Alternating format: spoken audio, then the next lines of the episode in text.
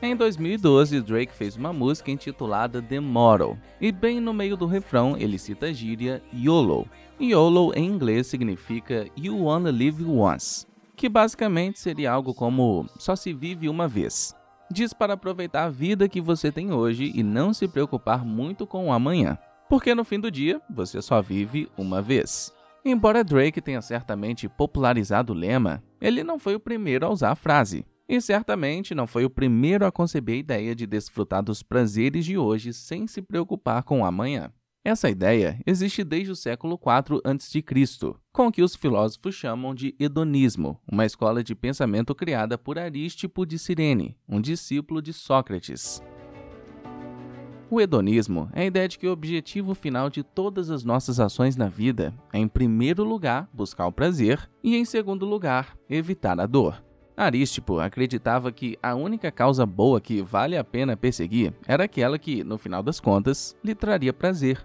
Na sociedade atual, somos ensinados que a maneira de ter sucesso é sofrer hoje para que possamos desfrutar do amanhã.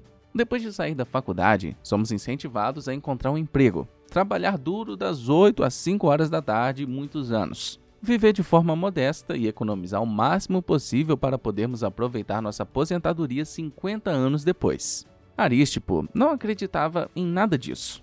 Ele não acreditava na ideia de gratificação adiada e sempre defendeu que as pessoas simplesmente buscassem prazer no que está presente e disponível.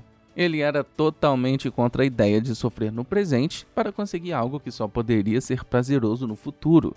Portanto, em vez de dizer aos estudantes na faculdade para estudar muito para suas provas, para que possam conseguir um bom emprego após o curso, por exemplo, Arístipo os encorajaria a confraternizar, beber e festejar com extravagância, porque esses são os prazeres que estão prontamente disponíveis para eles. Por um lado, você pode vê-lo como um tolo e um cara de pouca visão. Afinal, se você desperdiçar tudo o que tem nos prazeres de hoje, logo ficará sem recursos e todo esse prazer se transformará em dor. Pessoas perdendo tudo o que têm devido a vícios. São inúmeros os exemplos de ganhadores da Mega Sena que em pouco tempo já haviam gastado todo o dinheiro e voltado à mesma situação em que se encontrava antes do prêmio. Então, dá para visualizar os resultados de focar exclusivamente nos prazeres do presente. Mas por outro lado, há alguma sabedoria nessa escola de pensamento, porque verdadeiramente o amanhã não é prometido a nenhum de nós. Qual é o sentido de trabalhar duro das 8 às 5 da tarde por 50 anos, ignorando todos os prazeres do momento, apenas para morrer alguns anos antes da aposentadoria? E digamos que você chegue à aposentadoria. A triste realidade é que uma em cada quatro pessoas terá uma deficiência aos 60 anos. E quanto mais velho você fica, maiores são as chances de isso acontecer. Sabendo de tudo isso, ainda assim seria tolice pensar que estaríamos melhor se aproveitássemos todos os prazeres presentes. Sócrates e outros filósofos da época certamente acreditavam nisso. Muitos filósofos odiavam a ideia do hedonismo, porque dizer que o objetivo final da existência humana é simplesmente buscar o prazer e evitar a dor soava arrogante. Essa oposição, combinada com o surgimento do cristianismo na Grécia Antiga na época, significou que essa ideia extremamente impetuosa de hedonismo morreu com Arístipo muitos anos depois. Epicuro, considerado o pai do hedonismo moderno, redefiniu o que era hedonismo. E para fazer isso, teve que começar redefinindo uma palavra específica: prazer. Para Arístipo, prazer era um estado de êxtase e excitação Aquela sensação incrível que você tem depois de dar uma mordida em sua comida favorita ou depois do primeiro gole de café pela manhã. E para a maioria de nós, é assim que definimos o prazer, mas não para Epicuro. Para Epicuro, prazer era um estado de tranquilidade. Em vez de incentivar as pessoas a se entregarem à gratificação constante, Epicuro acreditava que o verdadeiro significado do prazer era eliminar o medo da morte e de Deus porque somente assim você poderia realmente desfrutar plenamente o que esta vida tem a oferecer. Enquanto Arístipo simplesmente incentivava as pessoas a buscar o prazer, Epicuro acreditava que todos os seres humanos fazem tudo para obter prazer e evitar a dor. Ele não o encorajava, porque, segundo ele, esse era nosso estado natural de qualquer maneira. Para defender esse ponto, Epicuro pede a todos que observem como os bebês veem o mundo ao seu redor. Eles não entendem realmente como o mundo funciona ainda, mas eles entendem duas coisas: quando algo é bom e quando algo é ruim. Quando algo é bom, o bebê está alegre e feliz. Quando algo é ruim, o bebê chora, porque quer que a dor pare e quer voltar ao estado prazeroso. Tenho certeza de que neste ponto você está se perguntando: se estamos todos buscando apenas prazer, o que acontece com os atos altruístas? Os atos feitos apenas porque são virtuosos ou valiosos para outras pessoas e não para nós mesmos. Como descrevemos essas coisas nas ideias hedonísticas? A resposta é simples. Essas coisas fazem as pessoas se sentirem heróicas, o que acaba sendo processado no cérebro como uma sensação prazerosa. Então, no fundo, ainda é prazer que estão perseguindo, apenas não tipo mais óbvio. De acordo com os ensinamentos hedonistas, existem dois tipos de prazer: ao prazer em movimento e o prazer estático. O prazer em movimento ocorre quando você está no processo de satisfazer um desejo. Quando você está com fome, você come. Quando está com sede, você bebe. Quando precisa de um intervalo, você tira uma soneca. O prazer estático é a tranquilidade que você sente depois de satisfazer essas necessidades. Nesse ponto, a adrenalina terminou de percorrer suas veias e você fica com uma doce sensação de satisfação. Nesse momento, você sente uma sensação de tranquilidade e você continua a sentir isso até ser substituído pela dor. Porque, segundo Epicuro, não há meio termo. A ausência de dor é prazer e vice-versa. Mas, mesmo com essa explicação mais modesta do hedonismo, muitas pessoas ainda discordam e até desaprovam a ideia. E isso se deve a uma coisa: a ideia de que o prazer é a única fonte de valor intrínseco. Pense nisso por um momento.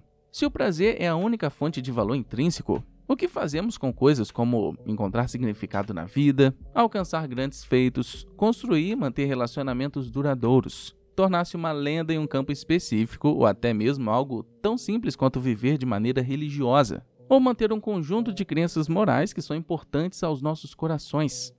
Alguém poderia tentar argumentar que todas essas coisas não têm valor intrínseco por si mesmas, e são valiosas apenas porque obtemos prazer delas.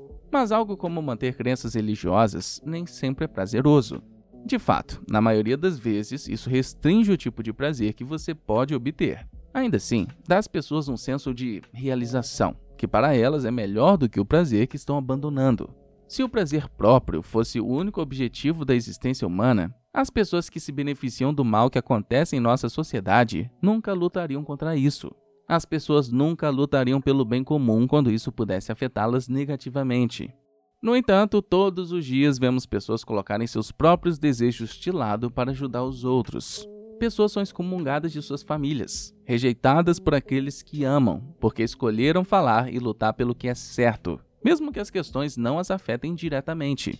Se todos nós estivéssemos perseguindo nossos próprios prazeres, isso nunca aconteceria estaríamos todos ocupados aproveitando nossa sociedade quebrada, porque ela nos beneficia, e não nos preocuparíamos em tentar mudá-la para outra pessoa. Outro grande obstáculo que os hedonistas enfrentam ao tentar argumentar suas crenças é o valor da realidade. Se o prazer é o objetivo final, então não deveria importar se esse prazer é real ou imaginado, certo? Se dissermos que as pessoas sempre buscam intrinsecamente coisas prazerosas, então, se houver a opção de prazer ilimitado, elas nunca deveriam escolher outra coisa, certo? Para responder essas perguntas, Robert Nozick criou um experimento mental, dando às pessoas duas opções. Ele pediu a eles que escolhessem entre serem conectados a uma máquina que proporcionaria prazer pelo resto de suas vidas e viverem em sua realidade atual, com a dor que existe em nosso mundo. As pessoas sempre escolhiam a realidade atual, porque no final das contas, viver uma vida que não é real é inútil e sem sentido. E mesmo com a opção da coisa mais prazerosa do mundo, as pessoas prefeririam ter dor que é real, seja lá o que for que real signifique. Como mencionei anteriormente, as melhores lembranças são aquelas que você lembra com prazer e dor. 20 anos depois de ter deixado sua casa de infância, Abraham Lincoln voltou apenas para ver o lugar inteiro em ruínas. Enquanto olhava com lágrimas nos olhos, ele disse: Minha casa de infância. Vejo novamente e fico triste com a vista. E ainda, à medida que as memórias turvam minha mente, há prazer também. Essa bela mistura de prazer e dor é algo que a visão hedonista do mundo simplesmente não leva em conta. Quando você se forma no ensino médio, você está animado com as aventuras que o esperam na faculdade. Você provavelmente estará deixando sua casa pela primeira vez e finalmente estará sozinho, capaz de aproveitar o que o mundo tem a oferecer. Essa sensação é prazerosa, mas também é dolorosa. Você sentirá falta de seus amigos do ensino médio, da simplicidade da infância, sentirá falta de seus pais, de seus irmãos e da comunidade em que cresceu. E embora esses pensamentos dolorosos turvem sua mente, haverá prazer neles também.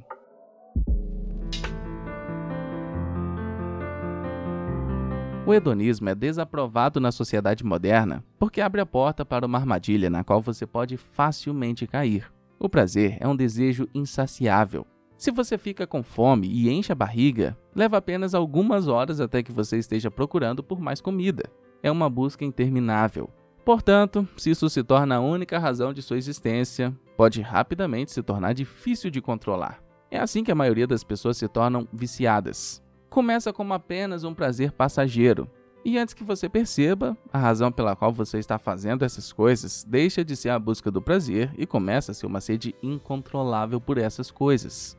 Uma armadilha da qual muitas pessoas ficam presas pelo resto de suas vidas. Mas isso não significa que não podemos aprender algumas coisas com os princípios hedonistas. Porque, por mais que não gostemos de pensar nisso, é verdade que o amanhã não é prometido. Então podemos muito bem aproveitar o melhor de hoje. Coisas como tomar a decisão consciente de desfrutar dos pequenos prazeres cotidianos podem nos ajudar a levar uma vida mais feliz.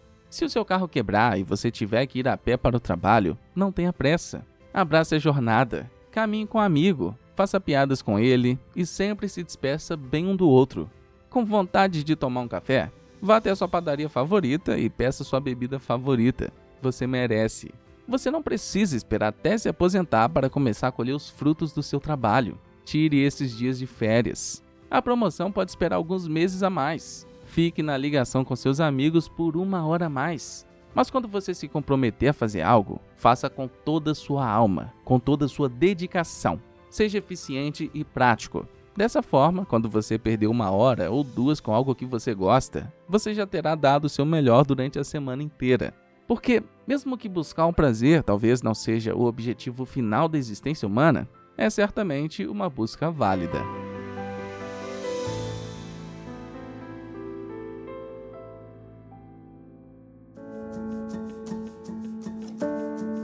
Muito obrigado por você que escutou sua motivação diária de hoje até o final. Se você gosta do programa, siga-nos aqui no Spotify e avalie o nosso programa. Muito obrigado pela sua atenção e espero você no próximo episódio. Até lá!